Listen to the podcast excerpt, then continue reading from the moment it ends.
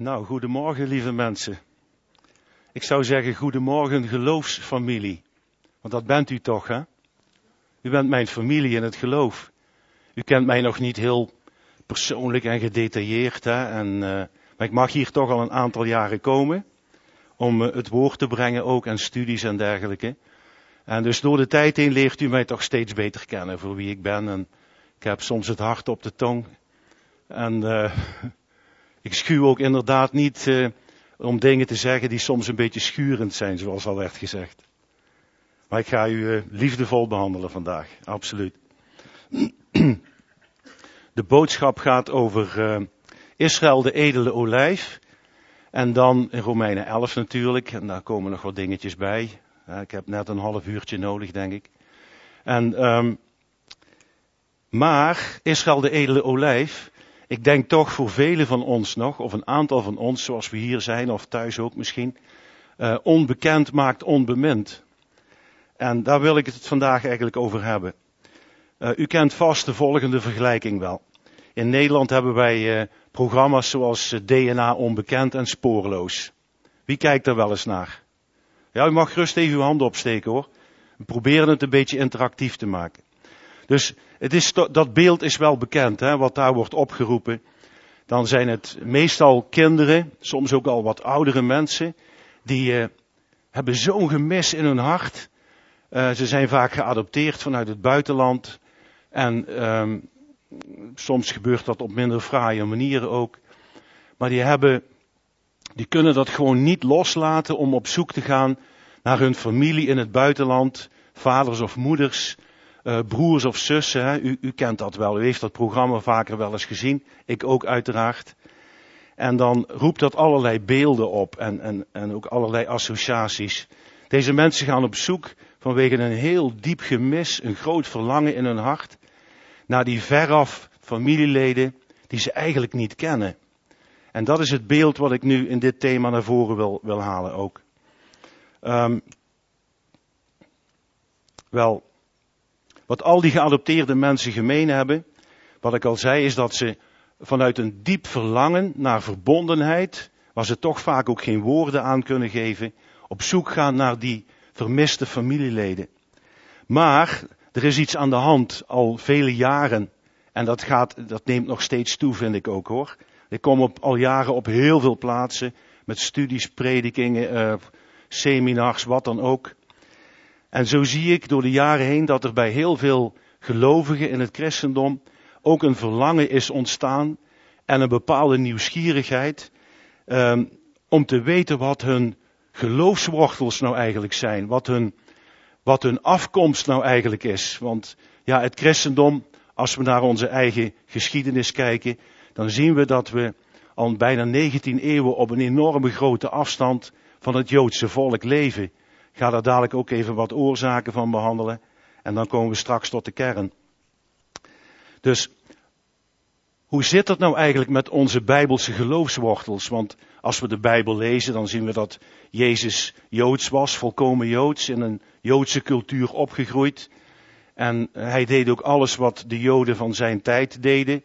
Hij leefde onder de Joodse wet. Hij was geboren onder de Joodse wet. Om diegenen die Joods waren vrij te kopen. Niet van de Torah dat dat allemaal overbodig en in de prullenbak. Totaal niet. Maar hij kwam wel en leefde onder de Joodse wet. Om hun vrij te kopen van de vloek. Door de voor de overtreding van de wet. Dat wel. Maar dat straatje ga ik nu verder niet in. Dus hoe zit het nou eigenlijk met onze, met onze bijbelse geloofswortels?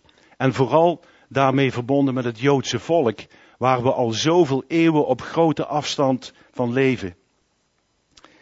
Want in zekere zin is het Israël van de Bijbel voor ons ook een grote onbekende. Of toch voor een aantal. Het zij dat je daar al jaren je in verdiept en mee bezighoudt en dat God je al die grote liefde voor zijn volk heeft gegeven. Dat is nu geen verwijt, maar alleen een constatering. Want ik hoor heel vaak eh, mensen zeggen, veel te vaak naar mijn smaak, um, Peter, ik heb niks met Israël. Mocht dat ook voor u misschien gelden, ook dat is geen verwijt, maar dan kunnen we daar nu samen over praten in deze boodschap. Want is Jezus wel los verkrijgbaar van het Joodse volk? Oeh, dat is een prangende vraag, hè? Is dat wel zo?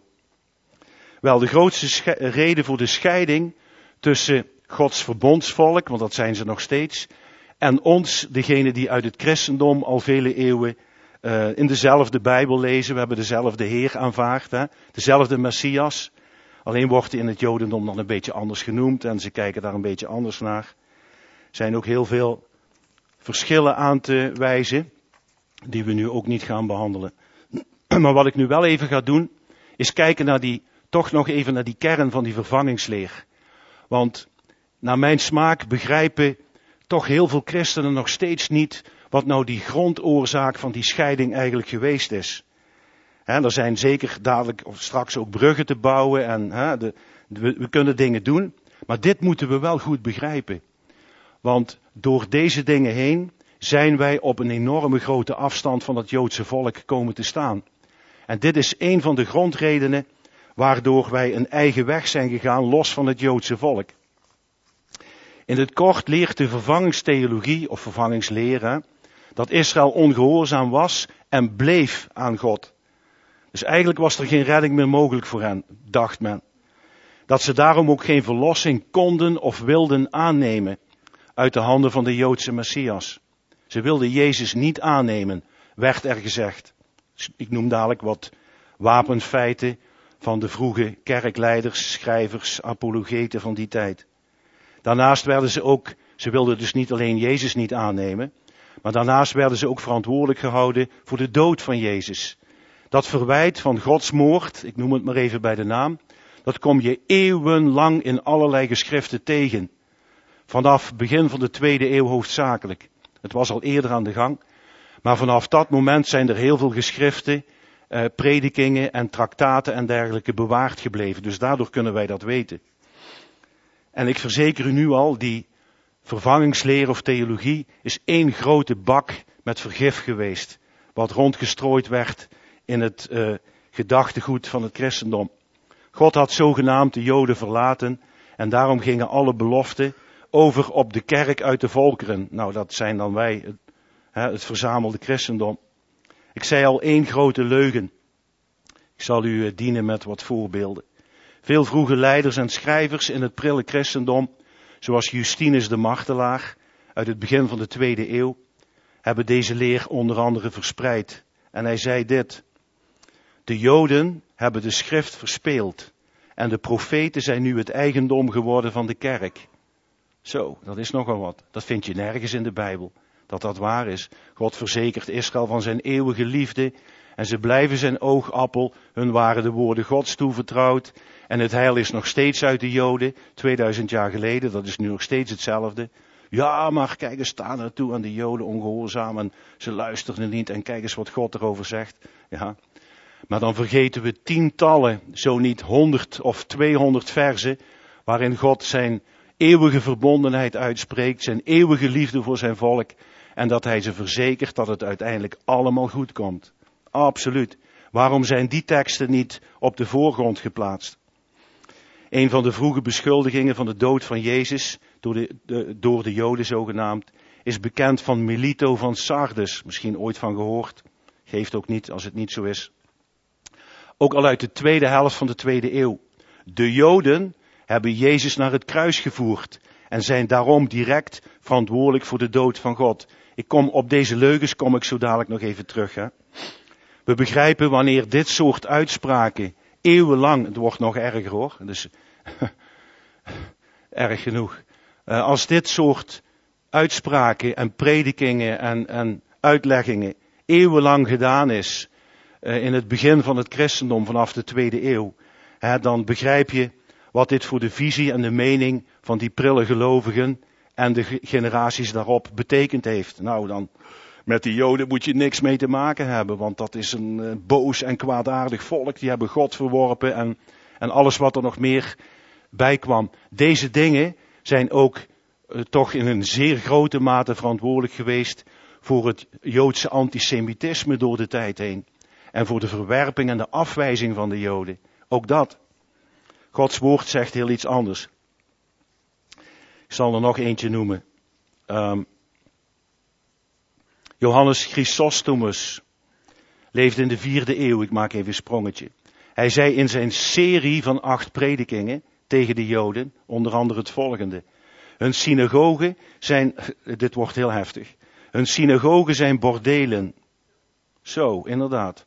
Verzamelingen van misdadigers, een oord van demonen, een bolwerk van de duivel, een ruïne van zielen en een afgrond van vernietiging. Hij roept uit, God heeft de Joden altijd gehaat en het is een plicht voor alle christenen om de Joden te haten. Als dit soort afschuwelijke en verwerpelijke leugens eeuwenlang samen met de andere dingen, boekdelen vol, gepredikt worden, tot aan de kerkvader Luther toe. Hè? Hij begon goed, korte versie, hij begon goed, maar toen hij merkte dat de Joden niet achter zijn gedachtegoed wilden komen en, aan, en, en staan, toen veranderde zijn hele instelling totaal. En hij is nou een, een enorm fervent jodenhater en antisemiet geworden. Dat heeft hij tot het einde van zijn leven volgehouden. Afschuwelijk. Kerkvader van het protestantisme, lieve mensen. Daar moeten we eens goed over nadenken. Of mocht u misschien denken, ja, maar dat heeft hij toen gezegd. En er is geen spoor meer van te vinden nu in het christendom van, van, het, van heden nu. Nou, ik verzeker u dat ik genoeg bewijzen heb, veel te veel bewijzen, dat de vervangingsleer nog absoluut niet dood of achterhaald is.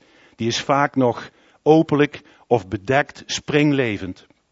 En hoe kan dat bestaan? Hoe kan dat bestaan? We gaan nu even wat dingen weerleggen.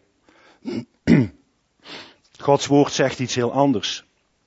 Lees in Handelingen 21, vers 20 bijvoorbeeld. Dat er tijdens het leven van Jezus en daarna, ook nog veel meer, tienduizenden Joden tot geloof zijn gekomen. Hier staat het. En toen ze dat gehoord hadden, prezen zij de Heere. Paulus is hier in gesprek met de oudste te Jeruzalem. Hij getuigde van het werk wat God al via zijn zendingsreis of reizen had gedaan.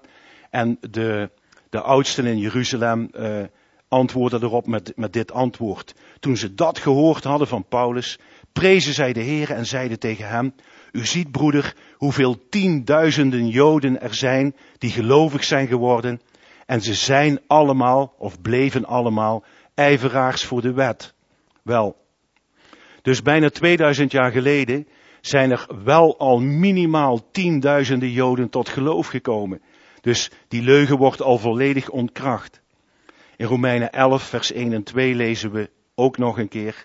Ik, Paulus, zeg dan, heeft God zijn volk verstoten? Volstrekt niet. Ik ben immers ook een Israëliet, klopt.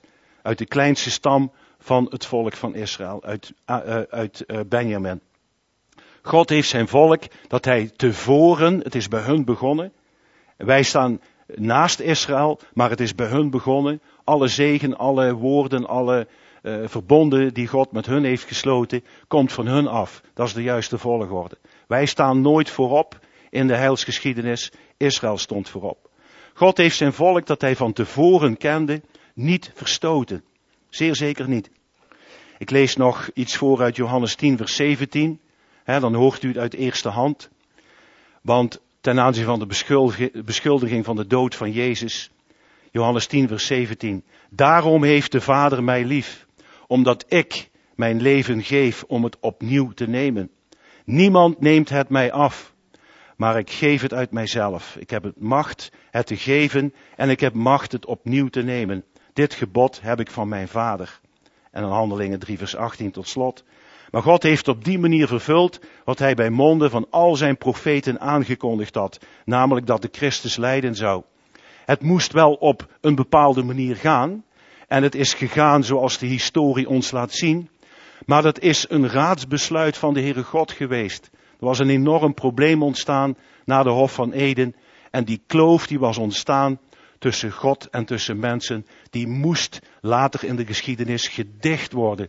Die kloof moest overbrugd worden. En dat is alleen maar door dat unieke offer van de Heere Jezus Yeshua gebeurd en gedaan.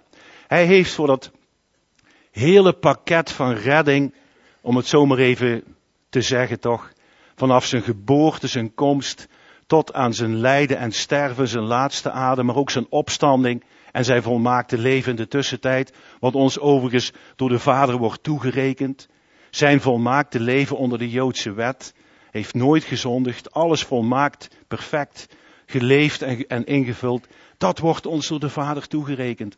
Anders konden wij helemaal niet eens voor het aangezicht van de Vader staan en leven nu en zingen zoals we hier nu zijn. Dat kon helemaal niet eens. Die heilige en volmaakte God. Hoe konden wij dan ooit verschijnen voor zijn troon? Wel, ik geloof oprecht nog steeds dat veel oprechte medegelovigen in het christendom de waarheid soms niet begrijpen die in Gods woord en plannen besloten ligt. En dat maakt Israël helaas bij velen nog steeds veel te vaak onbekend en onbemind. Gods plan met Israël gaat onverminderd eh, voort. Hij heeft zijn volk nooit verstoten of afgeschreven. Sterker nog, onze huidige generatie getuigen de profetische bewijzen die nu voor onze ogen in vervulling gaan. Ik weet niet of ik daar nog een beetje op terug kan komen gezien de tijd. We zullen het zien. Maar de wereld staat aan de vooravond van kolossale veranderingen, lieve mensen. Het zal u niet ontgaan zijn hè, dat de tekenen in de natuur, in de weerspatronen, eh, in de mensheid, het ontstaan van nieuwe machtsblokken, maar heel kort dit even. Um, de Psalm 83 oorlog die ik een jaar, een dik jaar geschreven heb, staat op internet, heel simpel. Peter Pellemans is nu meer dan 16.000 keer bekeken. Niet, wie ben ik? Ik ben helemaal niet belangrijk. Maar ik heb dat toen, die boodschap heb ik onder inspiratie mogen schrijven. Kijk maar eens op YouTube. Peter Pellemans, Psalm 83 ziet u dan. En dan kunt u binnen een uurtje bent u op de hoogte van wat er nu gebeurt en wat er nu rondom Israël klaar staat. En nu is het in vervulling aan het gaan. Ik heb niet de tijd om dat verder uit te diepen. Maar kom vooral na de boodschap, na de dienst, kom naar mij toe. Als u over dingen, over deze boodschap wil verder praten. Moet u vooral doen. Onze huidige generaties zijn zeer dichtbij bij de volgende grote stap van Gods plan voor de mensheid. Namelijk dat na de wederkomst de Heere Jezus tot zijn volle vervulling met zijn volk zal komen. Genesis 12, vers 2. Ik zal u tot een groot volk maken, tegen Abraham. Hè? Ik zal u zegenen en uw naam groot maken. En u zult, pardon, u zult tot een zegen zijn. Ik zal zegenen wie u zegenen, inderdaad, de bekende spreuk. En wat denkt u wat dat door de eeuwen heen betekent? Er zijn heel veel historische bewijzen voor zowel die zegening als voor die vervloeking. En dat gebeurt op dit moment ook.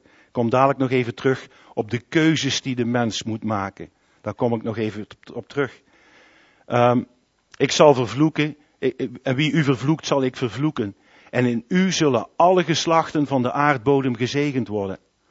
Maar de boze heeft heel veel proberen te verdonkeren manen. Hè? En als hij de kans krijgt en heeft gekregen door de geschiedenis heen, op om Israël op grote afstand te zetten en een weg te slaan tussen de gelovigen uit de volkeren en het verbondsvolk van God, nou dan heeft hij het op dit moment aardig voor elkaar gekregen.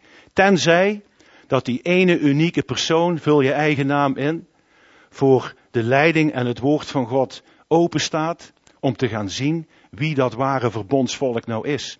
En welke plaats, welke taak, welke visie, welke marsorders dat Israël gekregen heeft in de geschiedenis door de eigen keuzes van God zelf.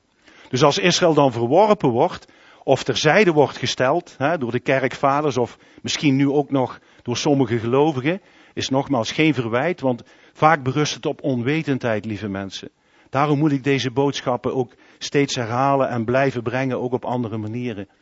Zolang er nog één christen is, nog één christen is die zegt, ik heb niets met Israël, dan is mijn werk nog niet klaar. En zolang blijf ik het ook doen door de genade van God. Al duurt het nog twintig of dertig jaar, ik ben nu bijna 65. Tot mijn levenseinde toe als het moet. Heer, u bent getuige daarvan. Maar dat is pure genade dat ik dit mag doen hoor. Niks van mijzelf, helemaal niks. Helemaal niks. Romeinen 11, vers 17 en 18. We gaan nu even kijken naar uh, de olijf, hè, zoals ik had beloofd. Lees thuis nog een keer als je wil Romeinen 11 helemaal in het verband. Ik, ik neem daar nu even niet de tijd voor. Romeinen 11, vers 17. Als nu enige van die takken, ik verduidelijk het even door een woordje Israël en een paar woorden toe te voegen, die hier volkomen tussen passen, u zult dat dadelijk horen. Als nu enige van die takken uit Israël, en dat gaat dan om Mensen die zich dan, die Christus toen niet hebben aangenomen of in de tussentijd niet. Als nu enige van die takken uit Israël door ongeloof, correct, of tijdelijk ongeloof afgerukt zijn en u en ik, gelovigen uit de volkeren, die een wilde olijfboom bent, tussen, en dat staat er zeker, tussen de overgebleven takken bent geënt, want dat is de juiste volgorde, en mede, dus niet alleen of apart of los van, mede deel hebt gekregen aan de wortel en de vettigheid, dat is dus de vruchtbaarheid, de sapstroom van zegen, die door de aartsvaders en Israël door die olijfboom in de geschiedenis meekomt naar het, naar het heden ook. Aan de wortel en de vettigheid van de olijfboom deel hebt gekregen, dan waarschuwt Paulus al rond 58 na Christus, toen zijn deze woorden geschreven. Beroem u dan niet, wees dan niet trots, verhef uzelf niet. Of wees niet ongeïnteresseerd, minimaal, tegenover de natuurlijke takken. En de natuurlijke takken is dan eigenlijk gans Israël. Maar er is, de gemeente is uit Israël voortgekomen, wat ze altijd waren overigens. Maar dat is een andere prediking. Beroem u dan niet, want u draagt de wortel niet, maar de wortel draagt u. Wij worden door de wortel gedragen door de eeuwen heen. Ik zal dat dadelijk nog verder verduidelijken ook. Wel, dat betekent tot nu toe al heel kort. Wij zijn geestelijk gezien geënt op de stam van de edele olijf. En de edele olijf is Israël. En de zegeningen en de verbonden die God gekozen heeft om die via de aartsvaders en door de geschiedenis van Israël heen tot aan Jacob en de twaalf stammen en, en tot nu toe ook hoor. Ook al realiseren misschien sommige Joden zich dat niet. Het gaat om Gods keuzes. Dat moet centraal staan, want daardoor kunnen wij begrijpen wat God bedoeld heeft en hoe Hij het bedoeld heeft. Dat is het enige wat we kunnen vastpakken. Niet de menselijke geschiedenis, ook niet soms wat Joden ervan vinden, ook soms niet wat christenen ervan vinden. Het gaat er puur en alleen om wat God heeft gekozen en wat Hij heeft gezegd en wat Hij heeft toegerekend over zijn eigen volk en ook aan ons. Wij die daar op die unieke manier tussen de natuurlijke takken zijn geënt. Dat is de gemeente van Jezus Yeshua tot op dit moment ook. Laten we verder gaan. Wij zijn door ons geloof dus, een geschenk van God, wat zijn onze eigen verdiensten, helemaal niks. Hè? Wij zijn door ons geloof geënt tussen de gelovige takken van Israël. En de natuurlijke takken, de overige orthodoxe Joden en ook nog een hele macht van seculiere Joden, want er wonen meer seculiere Joden in Israël dan gelovige Joden, dat is maar 20% van de bevolking. Dus dat moet allemaal nog op orde komen. Dat is allemaal nog werk in uitvoering. Maar God vergeet niet één Jood. En uiteindelijk blijft er een rest over, zegt de Bijbel, tot vier keer toe van het Joodse volk. Waar hij, hij mee volkomen tot zijn doel zal komen. Dus kort dit even samenvattend. Dan gaan we, dan gaan we nog verder. We hebben onze Bijbelse beloften, onze redding, ons behoud en het onderdeel van Gods plan zijn, onverkort en net zozeer als Israël ontvangen uit de hand van God. Niet los van Israël, maar vanuit hen, door Gods keuzes. Dus het is niet een one-man show, het christendom. Daarom is het zo belangrijk, zeker in deze tijd, lieve mensen, dat mocht het nog niet zo zijn of, of hoe dan ook, dat we terug opnieuw kijken naar die Joodse wortels. Wij worden geen Jood en de Joden die tot geloof komen worden geen christenen. Nee. Maar beide worden we al sinds 2000 jaar samengevoegd door de hemel met die gelovigen uit Gods volk. Dat gebeurde toen al. Ik ga er zo nog even wat dieper op in. En u zult dan begrijpen wat ik bedoel in, deze, in dit half uurtje. Dus we hebben mededeel gekregen aan de beloften. Wij staan niet voorop. Wij zijn in tweede instantie aan dezelfde zegeningen en beloften toegevoegd. Dat is de juiste volgorde. Maar dat is wel belangrijk om dat te begrijpen. Het christendom, vele kerkvaders en uiteindelijk ook andere mensen in het prille christendom. Ik verwijt hier niemand iets, hè. We dekken alleen, we halen alleen de waarheid terug opnieuw in het zicht om daarna te kunnen kijken. Wat is er toch, wat zijn er afschuwelijke dingen gebeurd onder de namen, onder de vlag van het christendom. Met de kruisvaders, met het kruis op hun borst, weet je wel. Badend tot een enkels in het bloed synagoges in brand steken met Joden en, en islamieten die toen ook nog daar woonden in dat gebied. In brand stekend. Verschrikkelijk. Ik, ik ga u allemaal die details verder niet noemen. De Spaanse inquisitie hè, van het Spanje van koningin Isabella. Om te, bijvoorbeeld te nog, ik durf die dingen allemaal niet te benoemen. Dit bijvoorbeeld, een kerkelijke rechtbank. Hè, om bijvoorbeeld te onderzoeken of dat Joden die zich dan hadden bekeerd tot het christendom wel christelijk genoeg waren. Hoe haal je het in je hoofd? Leg de Bijbel er eens langs. Hoe is het mogelijk geweest dat we allerlei gruwelijkheden en, en afschuwelijkheden die uit het antisemitisme van alle eeuwen zijn voortgekomen.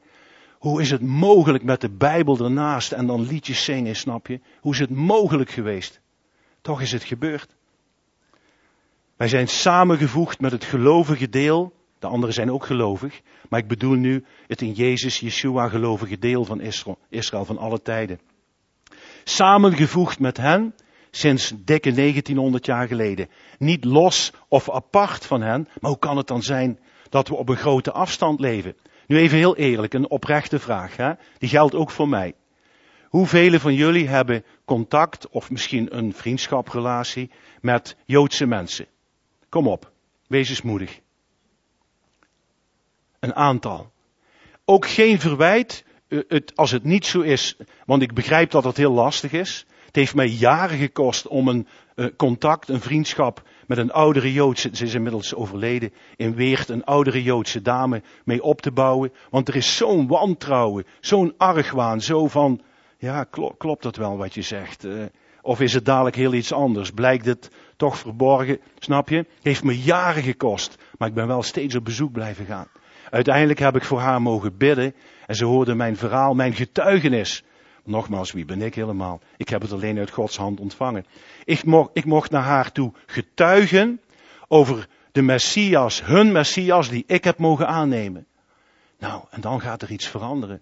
Tot het einde toe ben ik daar mogen komen. Toen is ze uiteindelijk door uh, over leeftijd en gezondheidsproblemen gestorven. We gaan nu even een ander, tot slot, uh, uh, nog niet helemaal, maar bijna wel.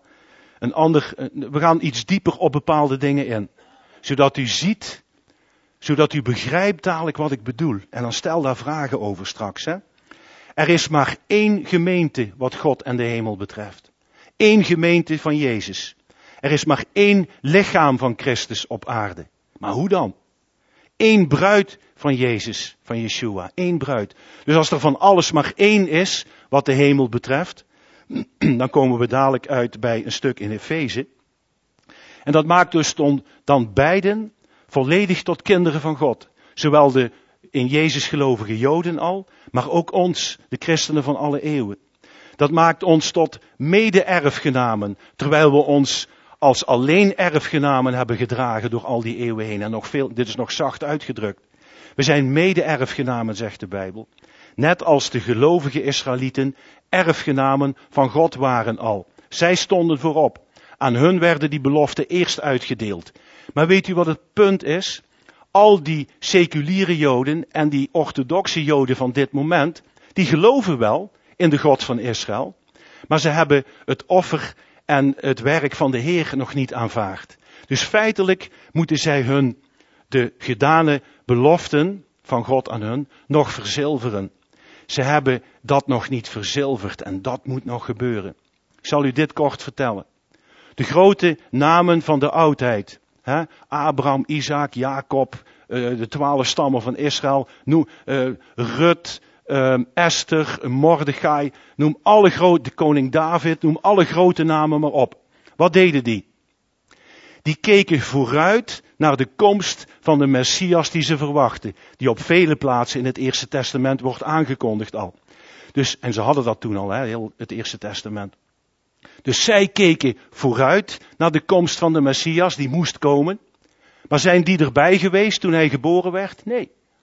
Ze keken met verwachting en geloof vooruit. Als wij nu even achterom kijken, bijna 2000 jaar geleden, zijn wij er dan bij geweest? Nee. Wij kijken nu met geloof, met terugwerkende kracht achteruit, terwijl wij er ook niet bij zijn geweest. Wat hebben wij dan zelf helemaal gedaan? Zij mochten vooruitkijken naar de komst van hun Messias in geloof. En wij kijken achteruit door geloof naar de komst of de, de eerste komst van de Heer die al geschied is.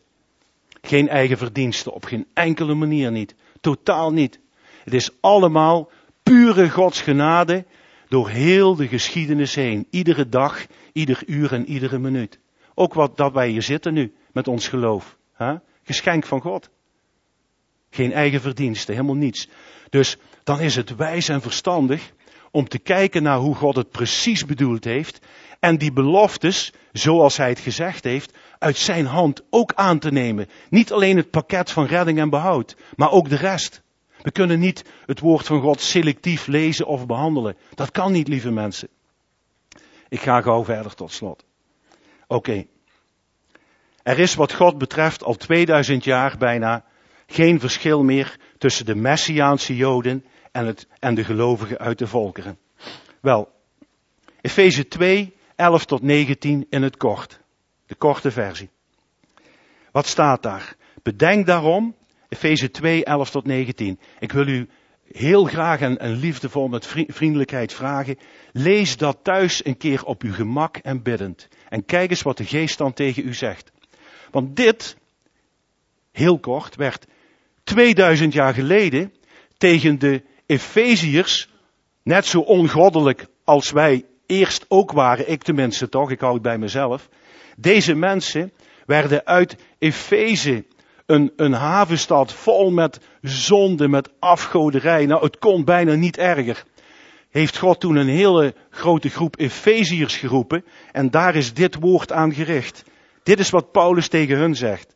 Er is niks anders als wij toen in hun schoenen hadden gestaan. Helemaal niks. En ook de mensen die nu tot berouw en bekering komen, is niks anders. Helemaal niks. Want het woord is niet veranderd, de tijd is niet veranderd, God is niet veranderd, niks. De beloften ook niet en de verbonden zijn ook niet veranderd. Dus alles is hetzelfde gebleven, omdat het Gods keuze is geweest. Dit werd er gezegd. Feze 2 vers 11. Bedenk daarom dat u, die voorheen heidenen was in het vlees, nu in de geest, hopen we toch van harte, dat u in die tijd, voor ons geldt het ook, zonder Christus was. U was vervreemd, let op wat ik, wat, wat ik nu zeg, vervreemd van het burgerschap van Israël. Wat? Huh? Vervreemd van het burgerschap van Israël? Ik heb niet de tijd om dat uit te leggen. En vreemdelingen, dus we stonden op mijlenver afstand, vreemdelingen wat betreft de verbonden van de belofte. Maar nu, verzekert het woord ons, zijn we niet meer vreemdelingen en bijwoners. Maar we zijn één gemaakt met het gelovige deel uit Israël. Niet meer vreemdelingen, zegt een, zegt een andere tekst. En dan nog ter aanvulling. Um, en vreemdelingen wat betreft de verbonden, meervoud, van de belofte. We stonden op grote afstand toen. En toen kwamen we tot geloof. En toen namen we Jezus Yeshua aan. En toen is het begonnen met ons. Met de Efeziërs het eerst en wij ook met ons nu. U had toen geen hoop en was zonder God in de wereld. Dat klopt. Dat klopt. Er moeten nu nog miljarden mensen allemaal tot geloof komen. En u weet wat de schrift daar anders over zegt. Miljarden. In deze tijd, terwijl het heel hard gaat met de profetieën. Vers 16. Maak een sprongetje. Opdat hij die beiden in één lichaam met God zou verzoenen. Waardoor? Door het kruis waaraan hij de vijandschap die er eerst bestond gedood heeft. Vers 19. Zo bent u dan niet meer vreemdelingen en bijwoners, maar medeburgers van de heiligen en huisgenoten van God. Begrijpt u wat dit geestelijk betekent voor het lichaam van de Heer wereldwijd? Want daar heb ik het over. Dat betekent tot slot, lieve mensen, deze woorden. Dat betekent dat wij volkomen gelijkwaardige broeders en zusters zijn, samen met de in Jezus gelovige Israëlieten. Waar begon dat? Bij de twaalf apostelen. Die twaalf orthodox Joodse mannen heeft Jezus handpicked. Hij haalde ze overal vandaan uit de boot, die was aan het vissen. Uh, noem maar op, heel de rij, hè, die ene uit de boom, van de straat, jou moet ik hebben, jou, jou. En uiteindelijk had hij er twaalf bij elkaar. En daar is hij mee begonnen. Die kwamen tot geloof. Bleven die orthodox of werden die Messiaanse gelovigen? Volgens mij werden die Messiaans. Door hun geloof in Yeshua. Daarmee is de nieuwtestamentische gemeente op aarde begonnen. Bij die twaalf voormalig orthodox Joodse mannen. Zij zijn onze oudste broeders. En ook de zusters die erachteraan kwamen. Oké. Dus, lieve mensen, is de Joodse Jezus dus los verkrijgbaar van het Joodse volk? Dat is een vraag waar we goed over na moeten denken. Ik weet niet waar u staat, maar dat is een goede vraag. Die Messiaanse Joden van alle eeuwen zijn die geliefde, geliefde, maar veraf familie. Onze oudste Joodse broeders en zusters. Waarvan wij meer dan 19 eeuwen geleden gescheiden werden. Dus we mogen dankbaar toenadering zoeken. We mogen bruggen bouwen. We mogen voor hen bidden. We mogen zelf ook, als het nodig is, eerst tot het besef komen welke plek en plaats God aan hun gegeven heeft en hoe wij daar zeer nauwkeurig bij aan zijn gesloten. Zij zijn onze oudste geloofsfamilie in, in, in de beloftes van God. En dit geldt ook. En in de mate waarin we hen zegenen, daarin worden wij ook meegezegend of wedergezegend. En dan, lieve mensen, wanneer we die kloof en die bruggen hebben gebouwd, die kloof gedicht, dan is onbekend niet langer onbemind. Ik beantwoord heel graag uw vragen naar de dienst, nogmaals. Dank u wel.